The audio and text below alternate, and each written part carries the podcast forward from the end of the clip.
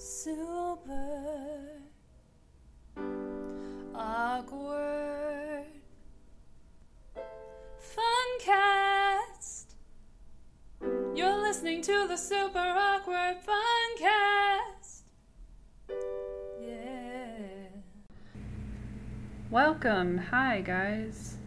Welcome to the new episode, 65th, I believe, episode of the Super Awkward Funcast with your hostess, me, Elle Latham.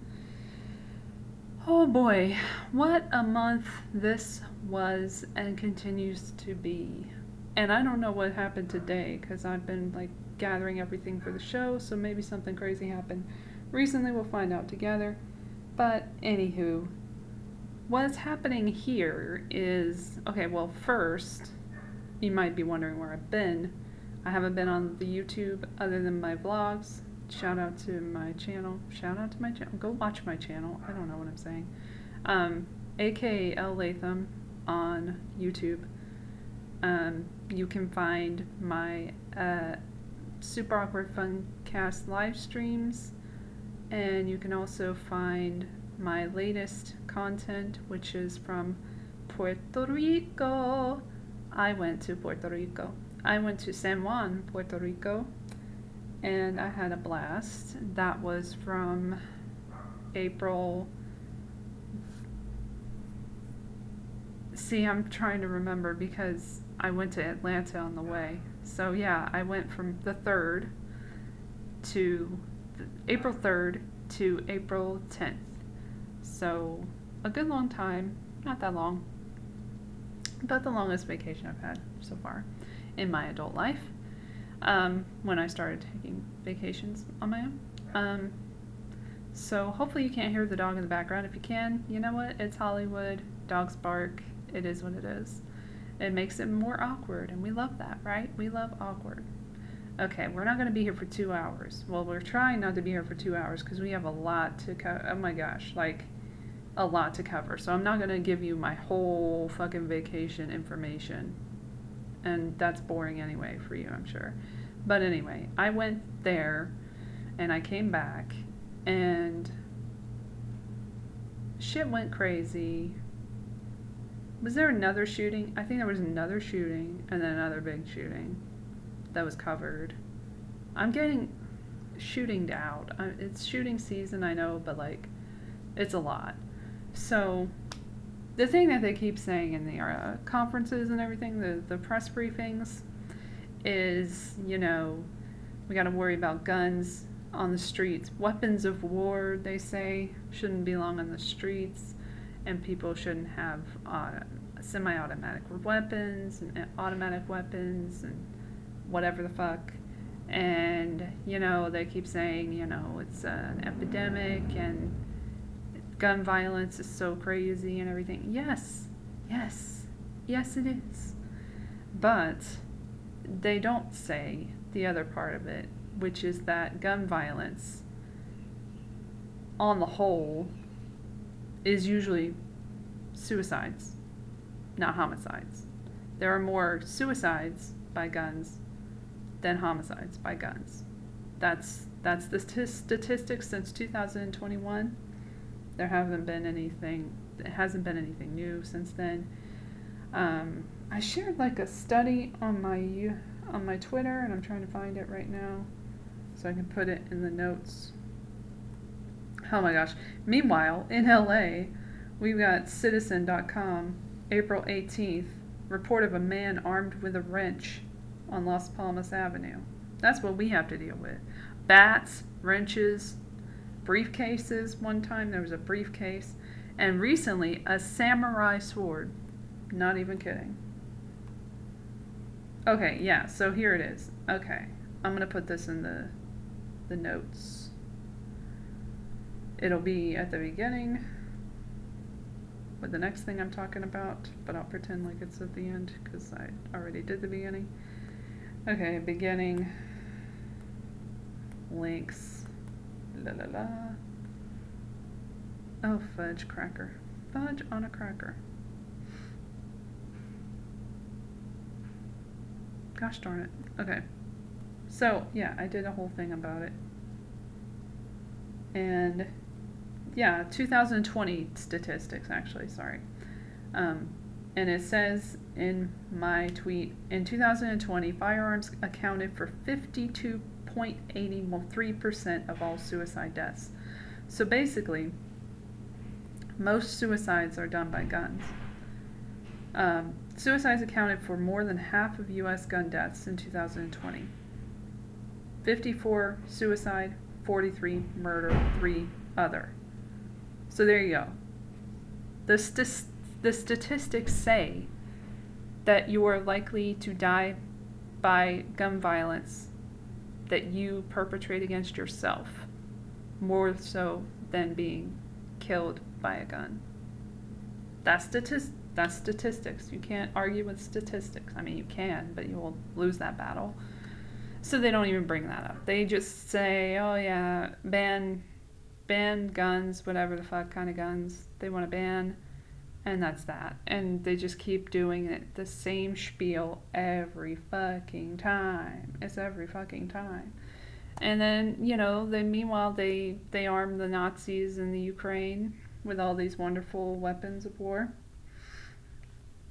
to the tune of recently on April 19th to the tune of 325 million for additional ammunition for high mobility artillery rocket systems or HIMARS 155 millimeter and 105 millimeter artillery rounds, tube launched optically tracked wire guided missiles, AT 4 anti armor weapon systems, anti tank ma- mines, demolition munitions for obstacle clearing, over 9 million rounds of small arms ammunition, four logistics support vehicles, precision aerial munitions, testing and diagnostic equipment to support vehicle maintenance and repair, port and harbor security equipment, spare parts, and other field equipment.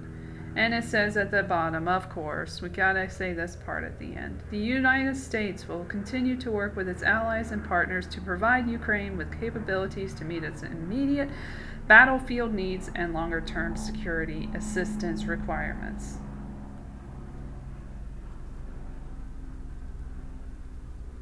Because we have to keep it going, right? That's the thing. You know, the thing.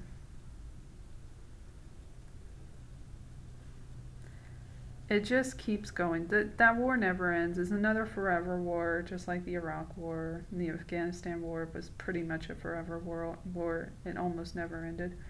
Eventually, it did, sort of, kind of, but not really. Nothing ever really ends. Have you noticed that? I've noticed it. Another thing that never ends is the pandemic. Have you noticed that? Oh my gosh. So, switching over to another topic that is very interesting. Um, locally, we have a, uh, a strain of the virus, the COVID virus, and um, it's getting a lot of attention and also national attention, which is very convenient for the manufacturers of the pharmaceutical drugs that they want to inject people, namely children, with. So basically, here's here's the lowdown on that. So I'm gonna play some videos because we love to have audio aids, not aids, but audio aids, um, so that we can hear what kind of propaganda is going on, is out there, and is prevalent in this. Uh, dystopian universe that we now live in. So let's start with CBS News. So this is from CBS News. I shared this on Twitter. So this was 10 days ago that I shared it, um, or when it was made. Latest COVID booster guidance as new Arcturus subvariant spreads. Actually, we should switch this one with the next one. Hold on. I don't like to do this one first. Let's do this one first. Okay, I'm going to switch this one. Damn it, now I gotta scooch it. Scooching. Oh, did I do it right? Yes, I did. Okay, so this is from, we're gonna pretend that didn't happen and move on which I have to do a lot. This is 11 days ago. NBC Chicago, the YouTube. New Arcturus COVID variant spreads across U.S. Ah. And they got a, a, weird opening here. Okay, so. Damn, it's 38 degrees in Chicago. I'm glad I don't live in Chicago. Just saying. I don't know. That's neither here nor there, but I just wanted to say that just for the record. Very glad I don't live there. All right, here we go. Health experts are watching a new COVID subvariant very closely. It may be causing at least one symptom that hasn't been associated with COVID before. Here's health and wellness reporter Lauren Petty. Seasonal allergies are in full swing for many, but itchy red eyes could be a sign of something else a growing COVID subvariant called XBB116. It's led to a boom in COVID cases in India, and the Mayo Clinic is reporting red, itchy eyes or conjunctivitis are a symptom being found in children. Honestly, I don't even know. Yes, children. It's, of course, for children. Like, we want. Okay. Well, we'll continue. Know that it's a decided thing that this subvariant definitely causes the red itchy eyes. The XBB116 subvariant, also called Arcturus, is already here in Illinois. There's around uh, 20 detections in Illinois, and at least a few of those coming from Chicago. Hannah Barbian is a genomic epidemiologist with the Regional Innovation Public Health Lab at Rush, where they analyze the COVID strains currently circulating. She says XBB116 was detected within the last month. There's been some mutations to this virus that might make it slightly more transmissible, so, you know, spread more easily between. Yeah, that's what happens when a virus gets weaker and spreads more. It spawns variants, subvariants, and whatnot that are more transmissible, but usually less dangerous. People. The good news is Arcturus remains a subvariant of Omicron, which was the target of the latest bivalent booster shot. So if you've had How convenient. most recent vaccines, you're up to date, you know, sometime since last fall, you have the right protection, uh, including against this subvariant. According to the CDC, XBB116 makes up about 7% of the COVID cases in the U.S. right now, and about 6% in Region 5, which includes Illinois and Indiana. As the Ripple Lab continues tracking what's circulating, we should learn more about the exact symptoms Arcturus may bring. It doesn't look like it's creating a lot of more severe illness. Um, lots of things can give red itchy eyes, and I just want to remind people that, you know, if you've got red itchy eyes, you think it's allergies, you think it's a cold, just take a COVID test uh, to be sure. Just keep on taking the tests. Keep on wasting all of the, this, these tests, and you know. But it's not a waste because they pay for them. You might as well use them, I guess. So one of the comments that that stuck out to me in on the YouTube video here is from Mike. Shout out to Mike. Uh, good news though, if you got your 15th booster shot that can cause blood clots and heart defects, you won't have to worry about red itchy eyes. Isn't that amazing? exactly, Mike. Exactly. Five days ago. Good one. Good one, Mike. I'm, I'm going to give him a, an award for best comment that stood out to me in the comments here. At least they allow comments. I mean, there's some some YouTube channels that don't. Um, moving on from that, um, back to the CBS report here. This is kind of long, but it's just basically propaganda to promote the boosters. Get your booster, just in case you get the pink eye. Get the booster. You know, you never, you can never be too sure. Get your booster. The CDC is expected to sign off on another COVID 19 booster shot for seniors and people with weak immune systems today. The FDA approved the updated guidance yesterday. Regulators also Great timing. say all Americans getting doses of Pfizer or Moderna will start receiving the newest formula that protects against the Omicron variant. Here for further analysis is Dr. Mati Hlatshwayo Davis. She's the Director of Health for the City of St. Louis. That Missouri. is a long Uh, name. Dr. Hlatshwayo, thanks so much for joining us. You are the Director of Health for the City of St. Louis, Missouri. Welcome. Thank you. So uh, let's explain. Let's explain this vaccine guidance and why it's significant. Well, it's significant because as we're transitioning from a pan, from a pandemic to an endemic state, it's still important for us to understand what cadence we should be getting boosters and who they're more important for. The FDA is making it very clear here that COVID is not gone. It will always be with us. And so trying to really Dun, dun, help dun. us prioritize how and when we should be getting boosters. This is fantastic news coming out for um, especially the most uh, risk prone amongst us, those being the elderly and immunocompromised. Also, this, this booster will help to protect against a wide variety of, of the most significant variants, um, which should which will add increased immunity. So, not only is Allegedly. COVID still with us, but we have a new subvariant. I don't know What? if I pronounced it properly, but I think it's called the Arcturus. I'm so stupid. I What do you can't pronounce it. So, you know, to me, I, I wanted to come on today to really help as an infectious disease physician, also make people comfortable with viruses are doing what viruses do. Exactly. COVID always has subvariants, right? So this should not be a red alert shock every time this happens. This is an innate part of their biology. Um, they will always make um, variants. Unfortunately, we never reached herd immunity in the United States, right? So Wait, how? Why? How? How did that not happen? Like, wasn't that supposed to happen? They were all saying that was going to happen eventually. Like, we would do that. Like Fauci was saying. Like, when, when, when? Why didn't that happen? How couldn't that happen? Could it be because the the vaccines or the shots didn't really protect you from transmitting the virus? Maybe. Just saying. we're going to be living with COVID much like we do with influenza, where there's different Which we said variants, before, um, but that we we're have crazy. to protect against. So this new variant coming out of India is one that we Why are is it always India? but not yet designated that- as a variant of Could that be because of the Serum Institute of India and the Bill and Melinda Gates Foundation uh, funded vaccine trial that happened in, in India? I don't know. I don't think a whole lot of things are happening in India, but I don't do know that there was a big vaccine trial there, and the vaccines have been known to cause great, horrible effects in people who were otherwise pretty healthy. So I don't know. I'm just throwing it out there. Here we go. meaning we do not have it causing predominant disease as of yet, but the As of CDC yet. and the federal government doing the right thing and letting us know we're keeping our eyes on this one. Keep your eyes So on it. there are uh, reports of this, uh, uh, these new symptoms with this subvariant Oh no. that hasn't been seen before, um, including conjunctivitis. Uh, how does conjunctivitis fit into this new subvariant?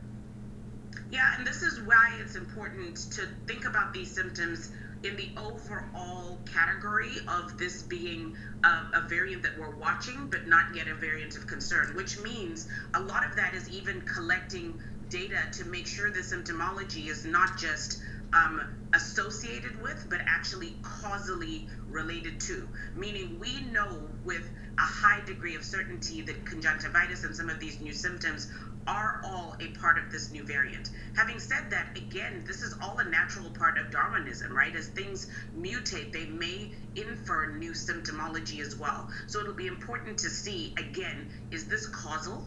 Or is it just associated in a few cases, um, this conjunctivitis? And more importantly, it will take time to see um, what that looks like in the long term and to what extent. Conjunctivitis can come across a very wide spectrum, very mild symptoms, all the way to something that can be very concerning. So, this is something that we'll keep an eye on.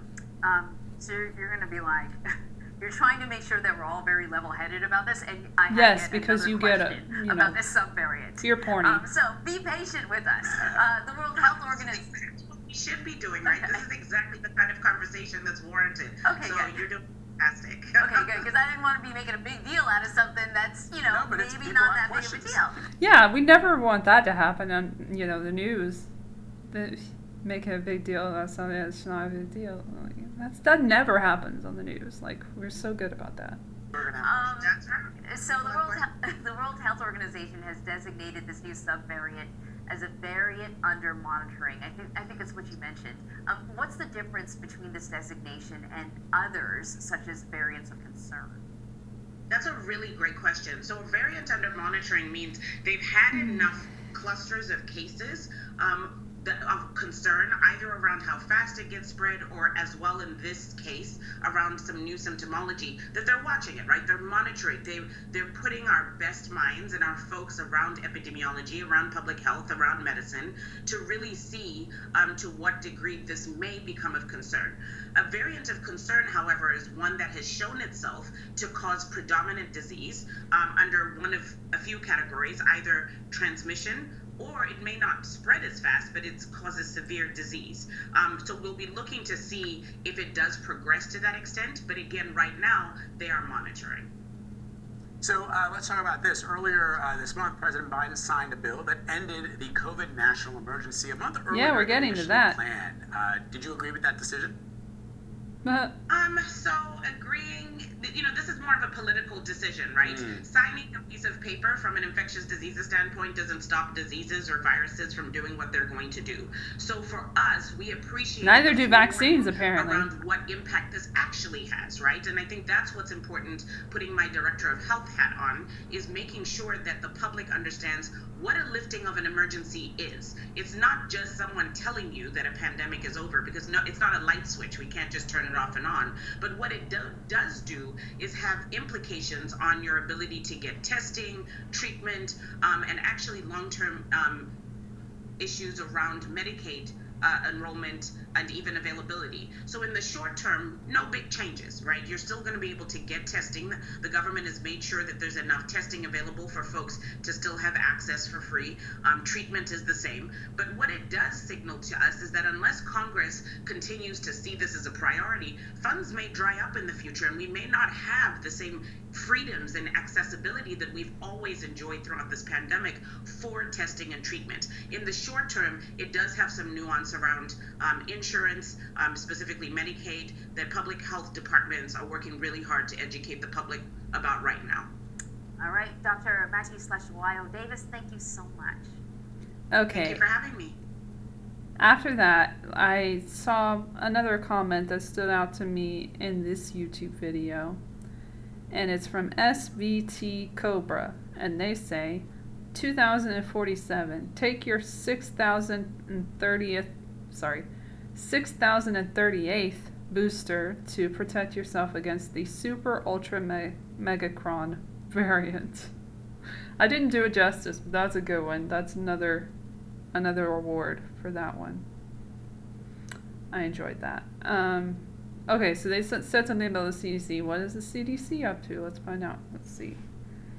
Okay, so this video is from PBS NewsHour. Always lovely to see their propaganda. 10 days ago, CDC approves new COVID booster shots. Who's eligible and when can they when they can get it? Who's eligible and when they can get it?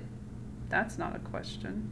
Yet it has a question mark, so I'm available. Uh, not for you, though. I'm not going to work for you. April 19th. I keep saying 10 days, 11 days. April 19th. Here it is. The government has just approved a second dose of the COVID booster Here we for go elderly again. and immunocompromised. The bivalent booster shot targets the Omicron variants. Seniors this one actually works, right? Can now receive the updated booster four no. months after their first dose. Meanwhile, people with weak immune systems can get an additional shot of the vaccine after two months. To help us understand why this is a significant move in the fight against COVID 19, I'm joined by Dr. Jeremy Faust. They always have a doctor on Emergency hand, you know, and then they talk to them and they don't give you any more information than, than they already gave. So we're going to move on. Um, so they said the end of the uh, public emergency. Let's get get to that video here. I'm gonna scooch it because I had it elsewhere in the lineup, but we're gonna put it right here. Okay, so this is from CBS News from two weeks ago, or April 11th, 2023. CBS News what the end of the COVID 19 national emergency means for Americans. This is them getting people worked up, like, oh my gosh, I'm not going to be able to get everything that I was able to get before because of this fake emergency that's being ended. Um, allegedly on May 11th, by the way. Still not happening yet still giving that some time. Because shit's crazy. Alright, here we go. Health Watch. Georgia, President Biden signed a bipartisan bill on Monday which officially ended COVID-19 national emergency. The first In a case month. of COVID was reported back in January of 2020. Then President Trump declared a national emergency just under two months later. And a little more than two years later, the U.S. death toll from the virus passed the 1 million mark, and it has killed 130,000 additional people since then. Now, Congress Allegedly. and the say the emergency These numbers are not legit. No needed, and it expanded. It has expanded the Trump and Biden administration's ability to address the economic and public welfare effects of COVID. They used it to uh, enact pauses on mortgages and student loans and order free COVID testing, among other measures. Dr. William Schaffner joins me now. He's a professor of infectious diseases at the Vanderbilt University School of Medicine. Another Dr. doctor. Schaffner, what do you make of the end of this national emergency, and, and what does this effectively mean for folks watching right now? Well, Errol, it's a good thing that we're no longer in the pandemic, but this virus has not disappeared. So ending this public health emergency is a change. It sounds very good, but we'll still have this virus to contend with. You know, this virus is still killing somewhere between 200 and 300 people in the United States on a daily basis. So it hasn't disappeared. Uh, citation needed. We're going to have to keep coping with it. You know, there have been many benefits uh, having uh, been a consequence of this public health emergency. Now, as we go back to the normal medical non system, we're going to be worrying about disparities. There will be hard hit communities. Oh, of and the course. question is will they continue to have access to some of the preventive measures and the therapies that we have for COVID? We'll have to This is totally irrelevant, but like this dude has so many CDs. Damn, that's a whole rack of CDs in the background. And he is in a, an office or some shit at home or some shit and and yeah, there's stuff in the background and it's very distracting. And his name is not William Shatner. That's what I thought. Dr. William Schaffner. watch that very, very carefully. And doctor, that's a key question. I mean, as you talk about some of the benefits, we're starting to see a rollback of companies being open to uh, remote work. Also, the use of telemedicine, especially when you think about therapy uh, being expanded to so many people, that's advanced as a result of the pandemic. Do you expect that the end of this national emergency will affect our ability to see doctors virtually? Actually, I don't think so. One of the things that No, they can be as lazy as they want. uh, Don't worry. Errol, in during the COVID issue is this telemedicine, so-called, actually works extraordinarily well for many conditions. Not everything. Can't get vaccinated.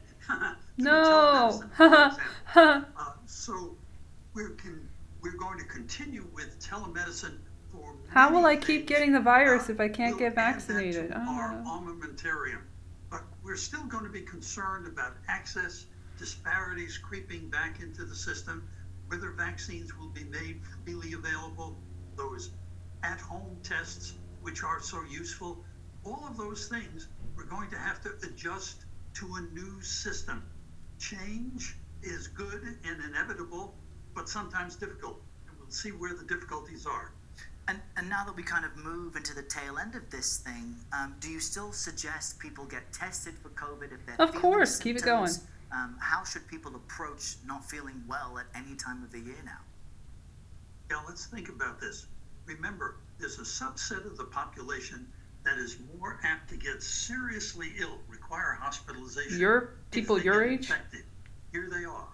People who are older than age 65. You. Anyone He's at old. any age who has an underlying medical condition, heart disease, lung disease, diabetes, pregnant women, those who are immune Who have not been thoroughly tested with the people should vaccine, by the way. remain very sensitive.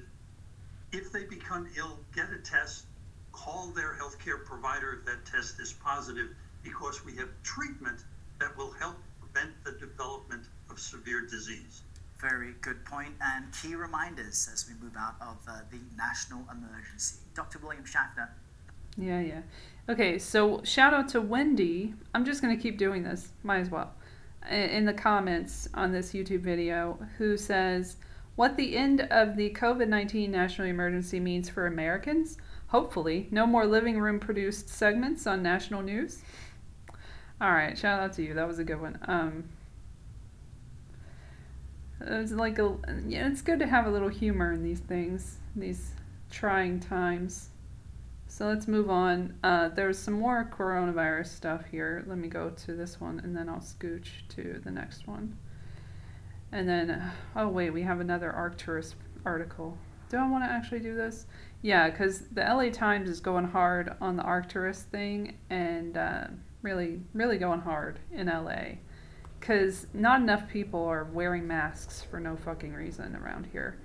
Um, I was in Pasadena the other day, and um, that was yesterday, wasn't it?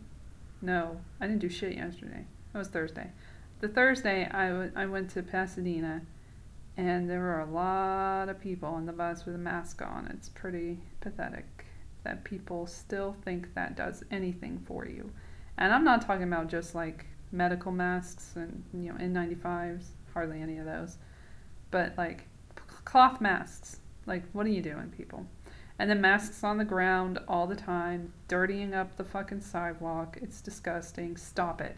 At least if you're gonna wear those fucking things, throw them in the fucking trash like a normal fucking person. Although that will end up in the sea, wrapped around some some innocent bird in the future. So it is what it is.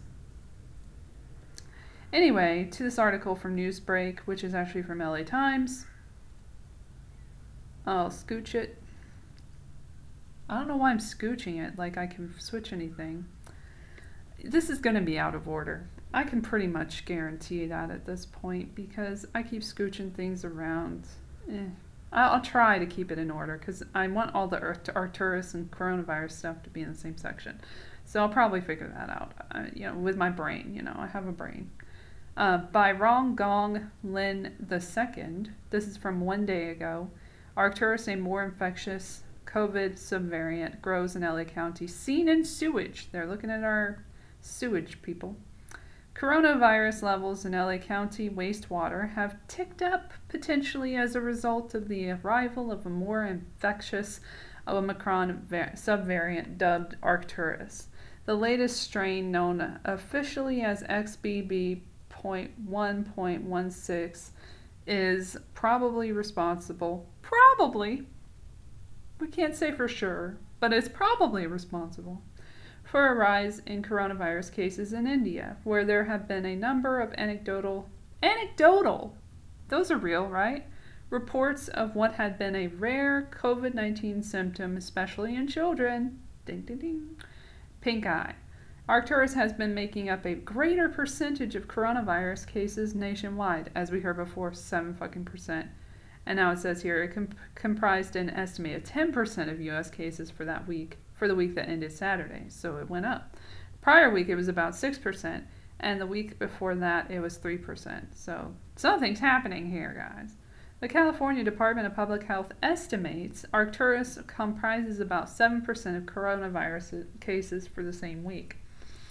At least three Arcturus cases have been identified in LA County, the agency said Thursday. It's too early to say whether Arcturus is associated with a greater rate of pink eye than older coronavirus variants, but that's not going to stop them from doing that or suggesting it.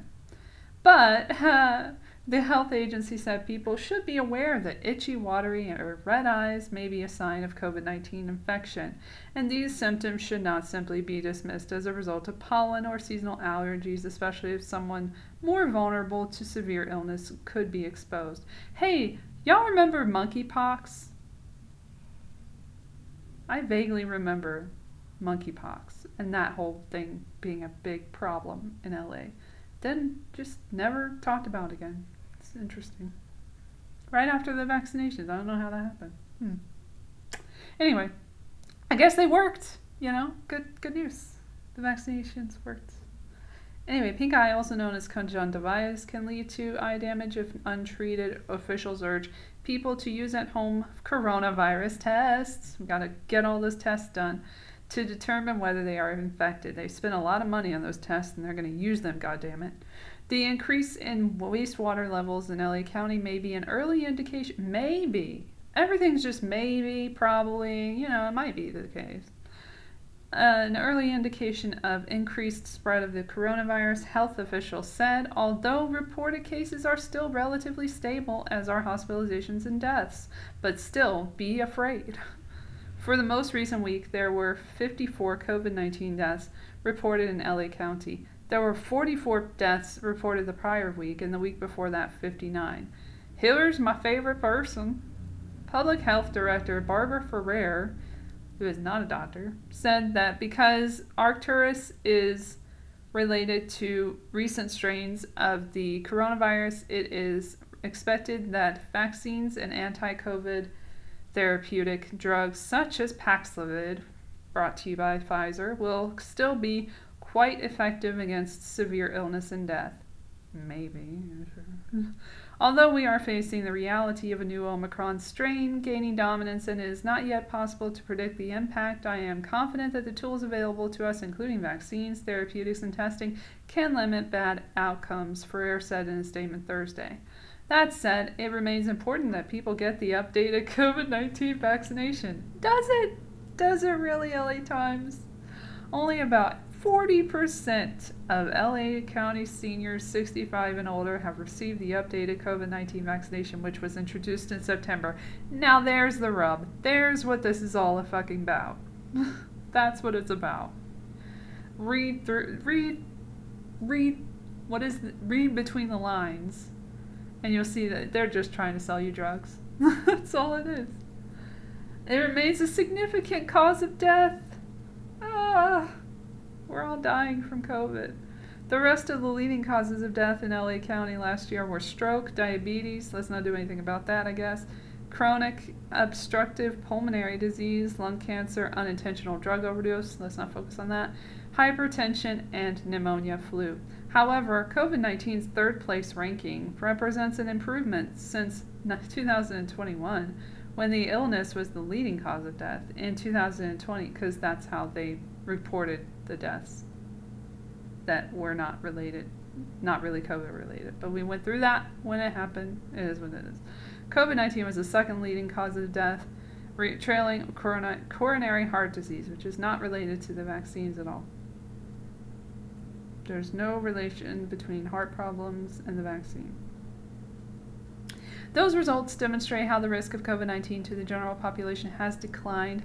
Vaccinations became plentiful by mid 2021 and anti COVID therapeutic drugs by mid 2022. About 260,000 COVID 19 deaths were reported nationally in 2022, and those were all real too.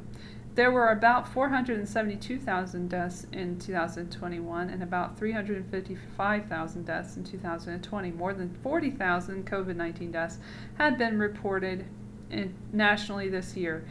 You know, and they also include people with pre existing conditions and all that stuff, and really old people like 80 something and shit. Older people who are unvaccinated or not up to date on their vaccinations are the most likely to die from COVID 19, as they would be most likely to die from anything because they're very, very old.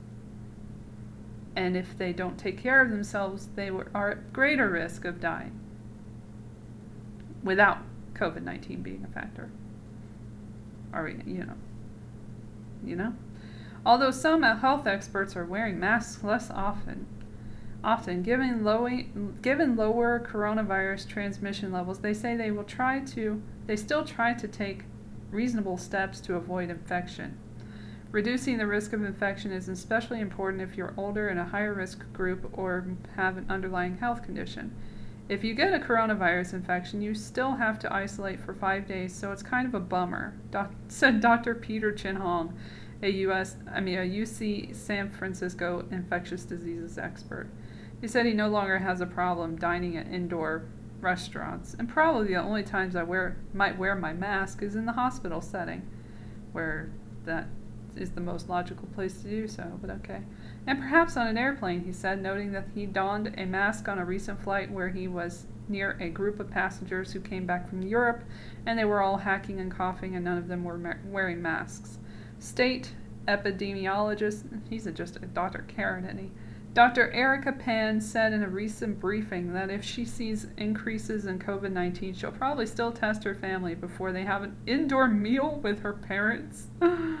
this is some crazy propaganda. And in an interview last week, Ferrer said that while she is now more likely to eat in an indoor restaurant than before, she'd want to do it in a well ventilated place that isn't crowded so she doesn't have to pay, face the public. She said she feels comfortable going to sport, sporting events, we know, and concerts, although she might have her mask on if it's very crowded or she's inside. I, like others, have activities that I enjoy and people I enjoy being with, and I want to, as much as possible, find ways to do that. She said, I'm in one of those categories of folks that are at higher risk, so I want to be reasonable about this and, where possible, reduce risks, but get on with being able to do a lot of the things I really love to do. With widespread access to updated vaccines and anti COVID therapeutics, what I think is different right now is we have a lot more protection. No, we don't. Ferrer said, so we need to balance reducing our risk with not remaining too isolated from the people or the activities we love. Because that's not what we're doing now. We did that before, we're not doing it anymore, I guess. Deciding what risks to take is a personal choice, she said, not like it was before when the government was making that decision. Now it's a personal choice. None of us should be judgmental. It's still important for people at higher risk to reduce risk reasonable ways wherever they see that it was, would be appropriate. Springtime is when coronavirus cases have generally been low. That means that our, your chances of bumping into somebody who is positive with COVID 19 is reduced. And if you go to a restaurant inside that's well ventilated, she says, that's not super crowded, your chances of having an exposure are certainly a lot less than they are when our transmission rates are higher. To control spread, it's important to test, especially if you have vic- symptoms. And yeah, they're going to keep saying that because they want you to take the tests. When the national public health emergency ends on May 11th, the federal requirement that health insurers reimburse policyholders for eight over the counter rapid COVID tests per month will also go away. Oh, sad face. But even after May 11th, many Californians will still have access to tests. How convenient whose costs must be reimbursed by the, their insurer. Thanks to SB 510 and SB 1473, each person insured under health plans regulated by the State Department of Managed Health Care will still be required to cover the costs of eight over the counter rapid tests a month. This includes health coverage many get from their employers, as well as Medi Cal managed plans and Cover California plans. Starting November 11th, insurers regulated by the state Department of Managed Health Care still must cover COVID tests if they're provided in network but can charge for tests purchased out of network. Free at-home tests are also are available at a number of sites in LA County including county libraries, vaccination sites run by the county Department of Public Health and food banks and senior centers. LA County seniors 65 and older are or people unable to leave their home can request two free tests be mailed to them. And then it says where to call for that. So, yeah, just a big ass ad for the drug companies right there from LA County. Good to know. LA County. LA Times. All right, and that leads us to the FDA news release that happened on April 18th, 2023, and then we'll be done with the COVID shit. Well, now no, we aren't. We actually aren't, but we'll we'll be wrapping it up soon. It's a very long topic, and I'm sorry for taking up so much time on it. But uh, you won't believe what we're talking about next, so just enjoy. Coronavirus update FDA authorizes changes to simplify use of bivalent mRNA COVID 19 vaccines. So this says, this is from again April 18th, 2023. Today, the U.S. Food and Drug Administration amended the emergency use authorizations, maybe because that doesn't exist anymore, of the Moderna and Pfizer BioNTech COVID 19 bivalent mRNA vaccines to simplify the vaccination schedule for most individuals. This action includes authorizing the current bivalent vaccines original and Omicron BA4, BA5 strains to be used for all doses administered to individuals six months of age and older, babies, including for an additional dose or doses for certain populations. The monovalent Moderna and Pfizer BioNTech COVID 19 vaccines are no longer authorized for use in the United States. Interesting. Then it says what you need to know. Most individuals, depending on age, previously vaccinated with a monovalent COVID 19 vaccine who have not yet received a dose of a bivalent vaccine may receive a single dose of a bivalent vaccine. Most individuals who have already received a single dose of the bivalent vaccine are not currently eligible for another dose. The FDA intends to make decisions about future vaccination after receiving recommendations on the fall strain composition at an FDA advisory committee in June. Individuals 65 years of age and older who have received a single dose of a bivalent vaccine may receive one additional dose at least four months following their initial bivalent dose. Most individuals with certain kinds of immunocompromise who have received a bivalent COVID 19 vaccine may receive a single additional dose of a bivalent COVID 19 vaccine at least two months following a dose of a bivalent COVID 19 vaccine, and additional doses may be administered at the discretion of and at intervals determined by their healthcare provider. However, for immunocompromised individuals six months through four years of age, babies and children, eligibility for additional doses will depend on the vaccine previously received. Most unvaccinated individuals may receive a single dose of a bivalent vaccine rather than multiple, do- multiple doses of the original monovalent mRNA vaccines, the ones that didn't work in the first place. But now we have other ones that don't work that they want you to get. Okay, alright. Children six months through five years of age who are unvaccinated may receive a two dose series of the Moderna bivalent vaccine six months through five years of age, or a three dose series of the Vi- Pfizer BioNTech bivalent vaccine six months through four years of age. Children who are five years of age may receive two doses of the Moderna bivalent vaccine or a single dose of the Pfizer BioNTech bi- bivalent vaccine. Children six months through five years of age who have received one or two, two or three doses of a monovalent, gosh, these poor children, COVID 19 vaccine may receive a bivalent vaccine, but the number of doses that they receive will depend on the vaccine and their vaccination history. All right, then it says in here at this state of the pandemic, data supports simplifying the use of the authorized mRNA bivalent COVID 19 vaccines, and the agency believes that this approach will help encourage future vaccination. Don't you think it should help um, stop transmission, but we they don't do that. Never mind. Said Peter Marks, MD, F, PhD, fucking liar, director of the FDA Center for Biologics Evaluation and Research. Evidence is now available that most of the U.S. population five years of age and older has antibodies to SARS CoV 2, yeah, from before the vaccine. The virus that causes COVID 19 either from vaccination, or infection that can serve as a foundation for the protection provided by the bivalent vaccines. Shut up. COVID 19 continues to be a very real risk for many people. Not really. And we encourage individuals to consider staying current with vaccination so we can make more money. Oh, sorry. Including with a bivalent COVID 19 vaccine. The available data continue to demonstrate that vaccines prevent the most serious outcomes of COVID 19, which are severe illness, hospitalization, and death, but not transmission, which is the whole goal that we were trying to, to use as a basis for making them in the first place. No, we can't do that. All right, so then that leads into that advisory committee thing um, in June. So we have that to look forward to in the future. Yay. In other news related to the corona, uh, corona, there was a hearing um, 11 days ago on the 8th, would that be 18th? Yes, 18th of April.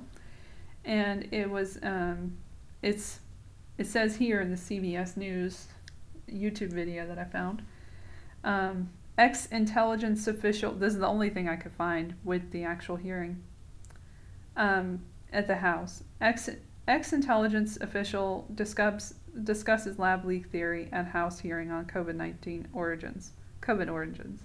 So it says here in the description the House Select Subcommittee on the Coronavirus Pandemic held its second hearing Tuesday on the origins of COVID 19. One of the witnesses testifying, former Director of National Intelligence John Ratcliffe, told the panel that a lab leak is the only explanation credibly supported by our intelligence. Another witness, Mark Lowenthal, who served as Vice President of the National Intelligence Council, reminded lawmakers that there has not been significant intelligence to make a firm judgment on the origins of the virus. He noted that several U.S. intelligence agencies have assessed with low confidence that COVID originated naturally. So, yeah, somebody was lo- lovely enough in the comments to give me some timestamps. So, this is the first one that I got here. And then we'll see what else Fermenti LLC has for us because they seem to have liked these parts. And I kind of liked what I heard a little bit at the beginning. So this is a two and a half hour basically meeting, hearing, sorry. And this is a 55 minutes in and 20 seconds. 55 20 for the first timestamp, okay?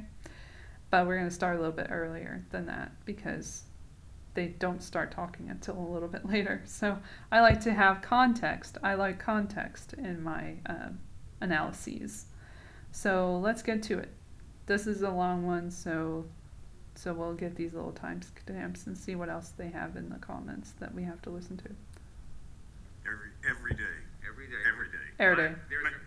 Mr. Lowenthal, Dr. Lowenthal, my time has expired. Um, Mr. Chairman, there's much to be done, obviously. I just want to invite colleagues on both sides of the aisle here and in the larger body uh, to work together in a thoughtful manner to develop national security solutions based on putting the American people first. I yield back. Thank you, sir.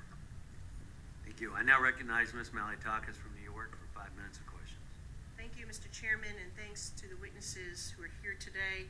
Um, what is equally as important as the CCP's actions to cover up and conceal the origins of COVID is understanding what role our government may have played in the origins of this virus and to what level, uh, if any, that the health officials and members of our media attempted to conceal or hide the truths from the American people.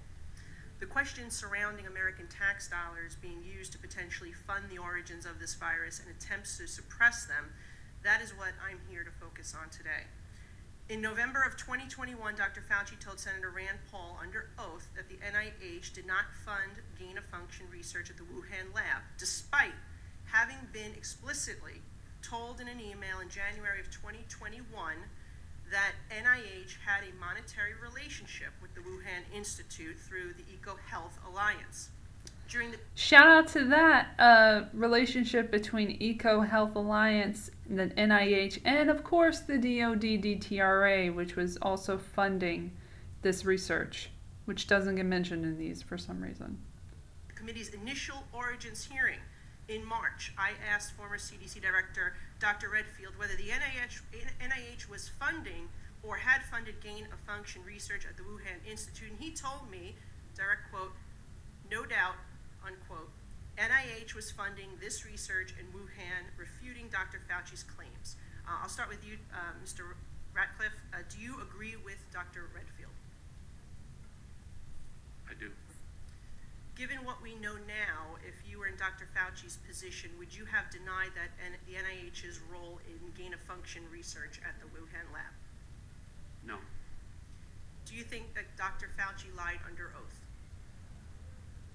I think that uh, some of Dr. Yes or no? Fauci's testimony is um, inconsistent with. I think she should have said yes or no. Just get an yes or no for. I mean, this isn't a legal proceeding, but that's what I would say. It's like yes or no.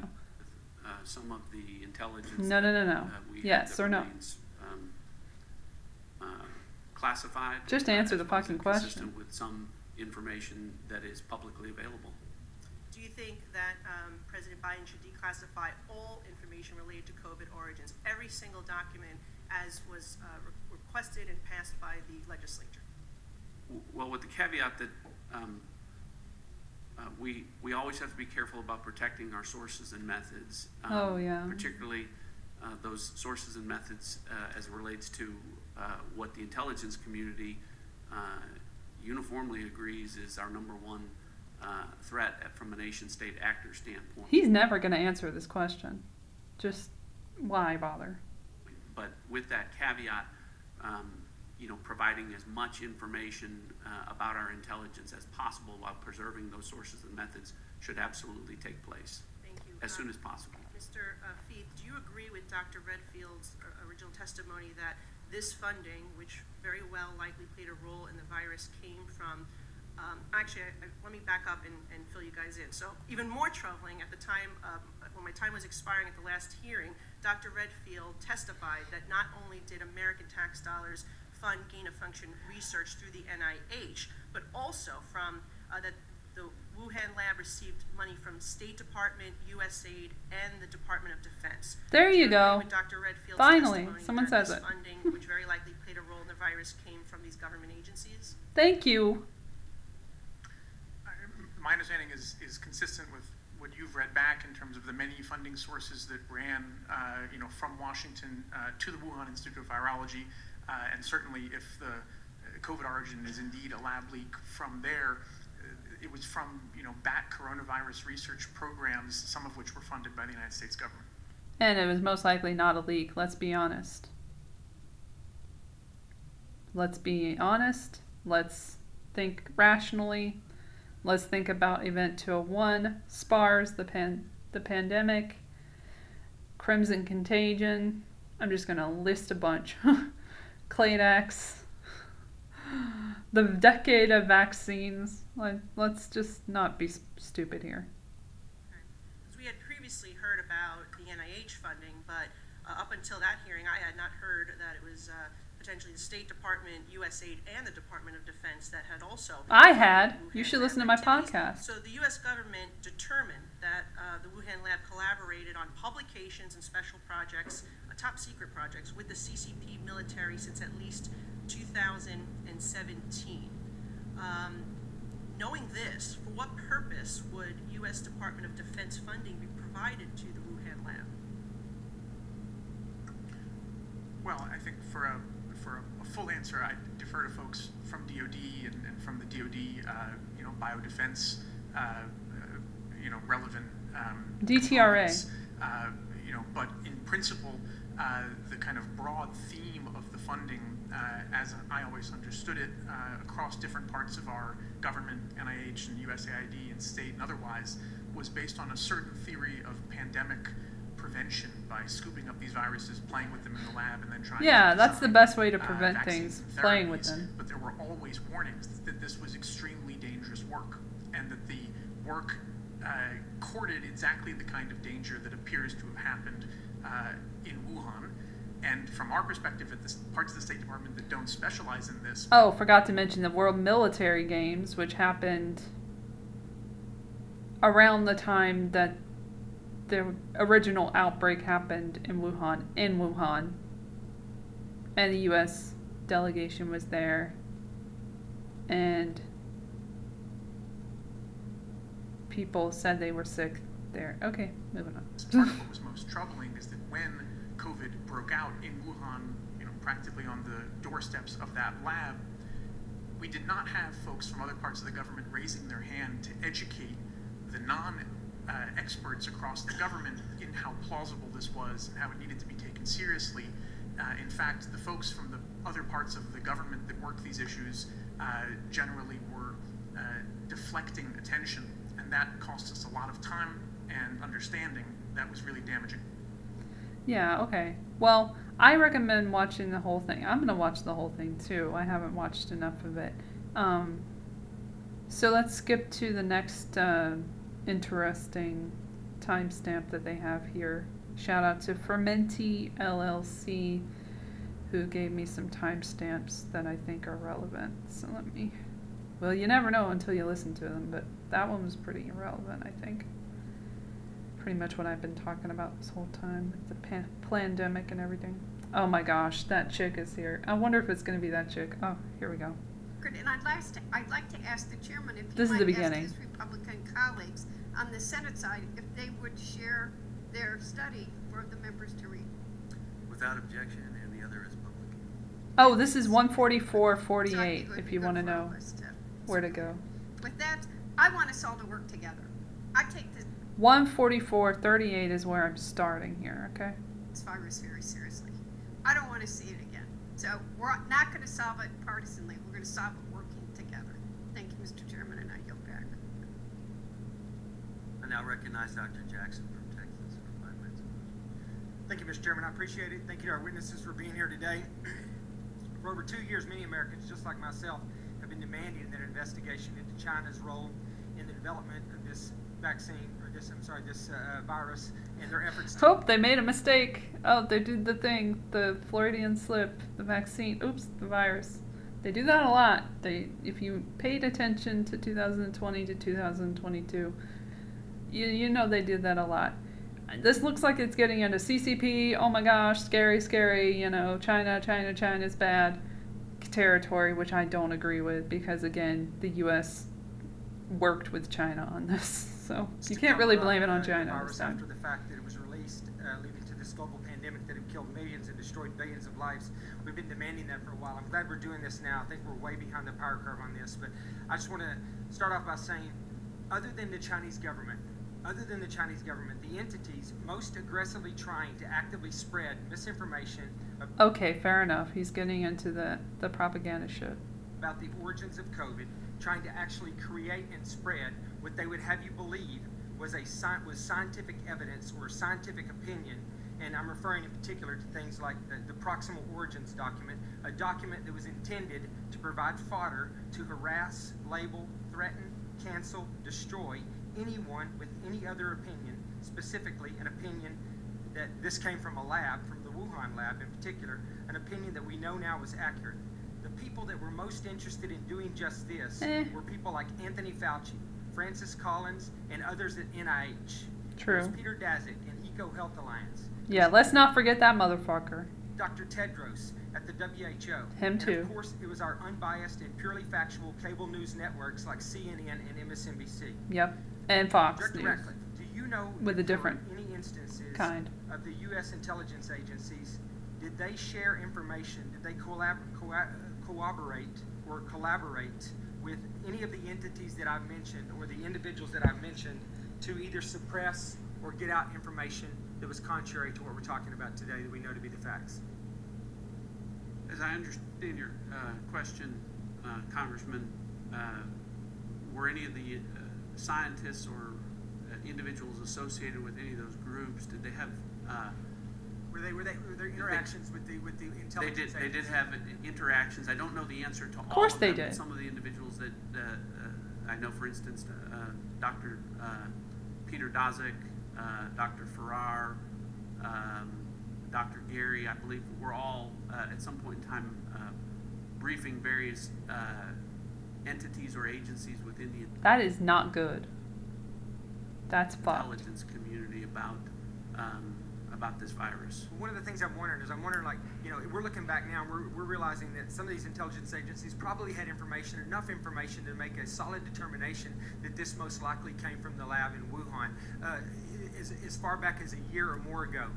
My question is, were, were they sharing this information No. with these people that were putting out contrary information, that were being propped up as the experts, that were giving us things like proximal origin, using it as evidence to completely undermine what I think the intelligence agencies knew to be the truth uh, a long time ago. Was there was there an active push within the? And, and I ask that because you may you, you may- you may have realized you know after the fact because I, I think you had mentioned at one point that even Yeah, don't be too hard on the intelligence agency people.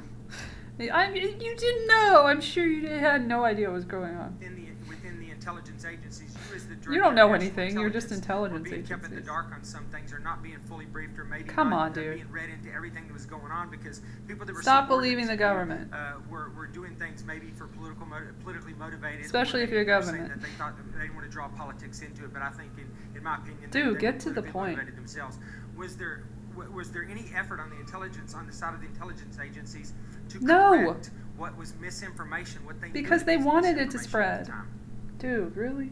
Well, I can only speak, uh, to, you know, to the personal knowledge Just that I no. have, and and you know, the the efforts that uh, that I engaged in So was as we found information uh, and intelligence that was inconsistent with things that uh, were some of the individuals um, that had consulted with the intelligence community um, had stated.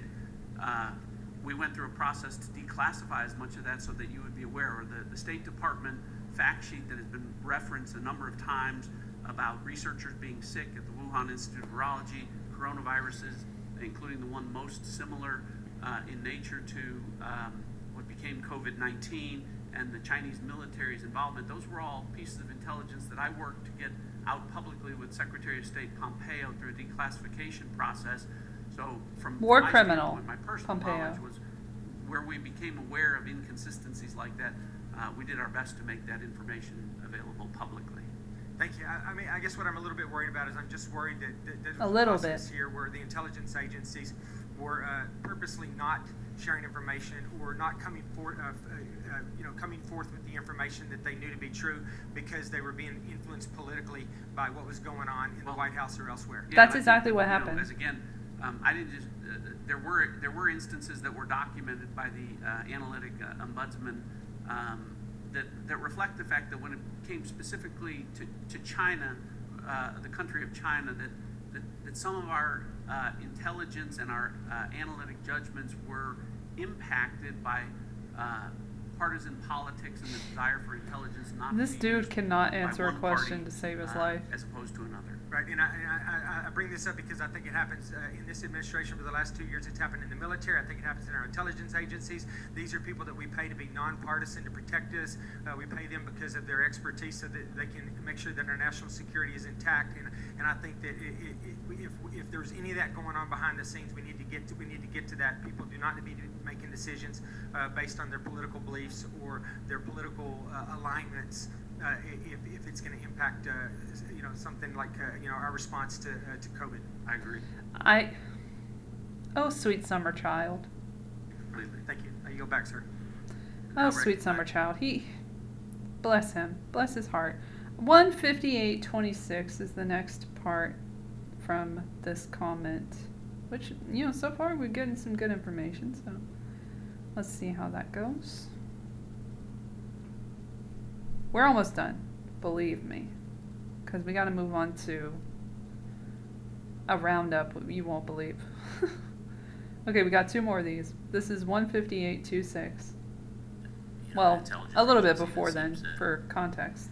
gone wayward in some of these aspects. And, and Dr. Lowenthal, while I, I certainly appreciate some of your comments, uh, I, I, I think the intelligence community may have drifted since then, you know, um, and so it, it's important that we look into this. I'm sorry my time's up. Thank you, Chair.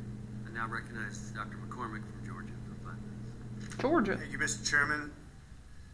Uh, Mr. Ratcliffe, uh, Mr. Honorable Ratcliffe, uh, thank you for your service in Congress. Also, thank you He's for not that your, uh, honorable. service as former Director of National Intelligence during a tumultuous time uh, during the origins of this disease process.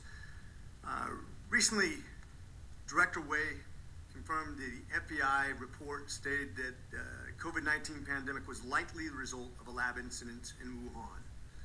Based on your knowledge, do you agree with the report from the Department of Energy as well? I agree with both the FBI and the Department of Energy. Thank you. In your testimony, you stated, and I quote, our intelligence has led to a demonstrable shift whereby a few of the intelligence community's 18 agencies are now publicly assessing that the COVID 19 virus originated from a lab leak in Wuhan. And this, as this shift continues, the day will come when every single agency in the intelligence community will make the same assessment. End quote. Do you think there is another federal agency close to falling on the side of the Wuhan lab leak theory in the near future? And if so, which one? Well, I've talked about, um, uh, you know, again, I'm not in the intelligence community now, but of course, um, uh, have friends that are career individuals still serving in, in agencies. You know, my understanding is that um, that in most of the agencies um, there is a shift. Um, more and more analysts Um, believe um, that Um, a lab leak is the most plausible, if not the only plausible assessment to make, um, and that uh, it's Um, a uh, uh, minority in most agencies that are holding on to the idea that this is naturally occurring. Um, you know, I, I would um, uh, would hope, Uh, as I talked um, about, the fact that the uh, CIA would make an assessment at some confidence level, and based upon my personal knowledge of conversations uh, about analysts within that agency, um, uh, I Um, believe uh, that a, uh, a- Uh, great majority of those analysts do This is a good support drinking the. Department of Energy and the FBI analysis, and it is an, uh, a minority opinion that is currently holding back the CIA from making that assessment uh, that a lab leak is uh, the most plausible. And certainly, in your estimate, in the last year, is there some new information that occurred, or do you think the CIA could have come to that conclusion probably about a year ago or so? Well, I, I think you could that, that uh, we certainly could have uh, all agencies within uh, the um, United States intelligence community could have made an assessment at some confidence level uh, a year ago on this in favor of a lab leak. Uh, I, my understanding specifically from the Department of Energy that there was new intelligence that that persuaded them um, to make their assessment of a lab leak. Uh, so new intelligence is always being uh, gained, but again, from my standpoint, the more time that passes, the further we get um, uh, without anything tying COVID 19 to nature. I talked about no environmental source, no intermediate host, no reservoir species, none of that. It makes it less and less likely that this was uh, a natural origin. I think as, as a physician of emergency medicine and as a scientist, I, I think I thoroughly agree with that assessment. And I, and in fact, I think it could have been reached a long time ago, in my opinion. I think the fact that we're even having this conversation is absurd. It's very easy Yes. to identify whether there's animals in the in the wild that have or have not this disease. The fact that the Chinese have, have literally spent years in incredible efforts trying to obtain that information and have received zero information supporting one theory, whereas we know there is an incredible amount of evidence on the other side of that uh, points to one thing, and that's a CCP cover-up. Uh, this unfortunately It's not just the CCP, dude. The efforts of this administration, Dr. Fauci, the WHO, and multiple bureaucracies are willfully or ignorantly colluding with the CCP. Well, there you go. That's yeah. what bothers me.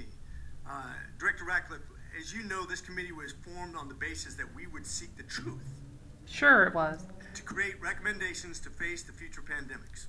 With that being said, I have one last question for you. And in your opinion, what reason could the administration, public officials, and many of our federal agencies have for hiding the truth from the American people? And if you can't speak to that, what effect do you think this has on the American people's trust of their public health officials and the government?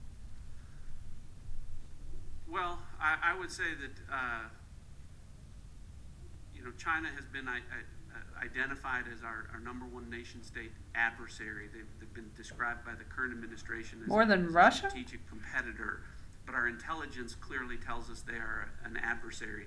Their public actions um, very clearly dictate that they are an adversary, and I think that. Um, uh, the current administration, for whatever reason, So we are in a war with China? reluctant to confront China on any number of issues or transgressions uh, that have taken place publicly, from spying, uh, a spy balloon that flew over the country.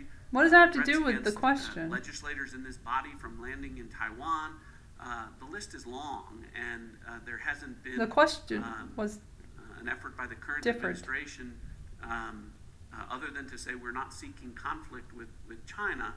Um, and, and I think that uh, I think that that has uh, continued with respect to this issue into COVID origins. I agree with you. I, I, I don't think we can learn from this if we're not being honest. We can't prepare for the next pandemic if we're not being honest. There they go again. The next pandemic, because there's going to be another one. Hold on to your seats. We have obvious answers that we want to ignore. I think we've been biased. I think we have uh, to really acknowledge this. If we're going to prepare for the next virus, Mr. Chair, I, I think we cannot disallow that we've already had multiple viruses from animals in the past.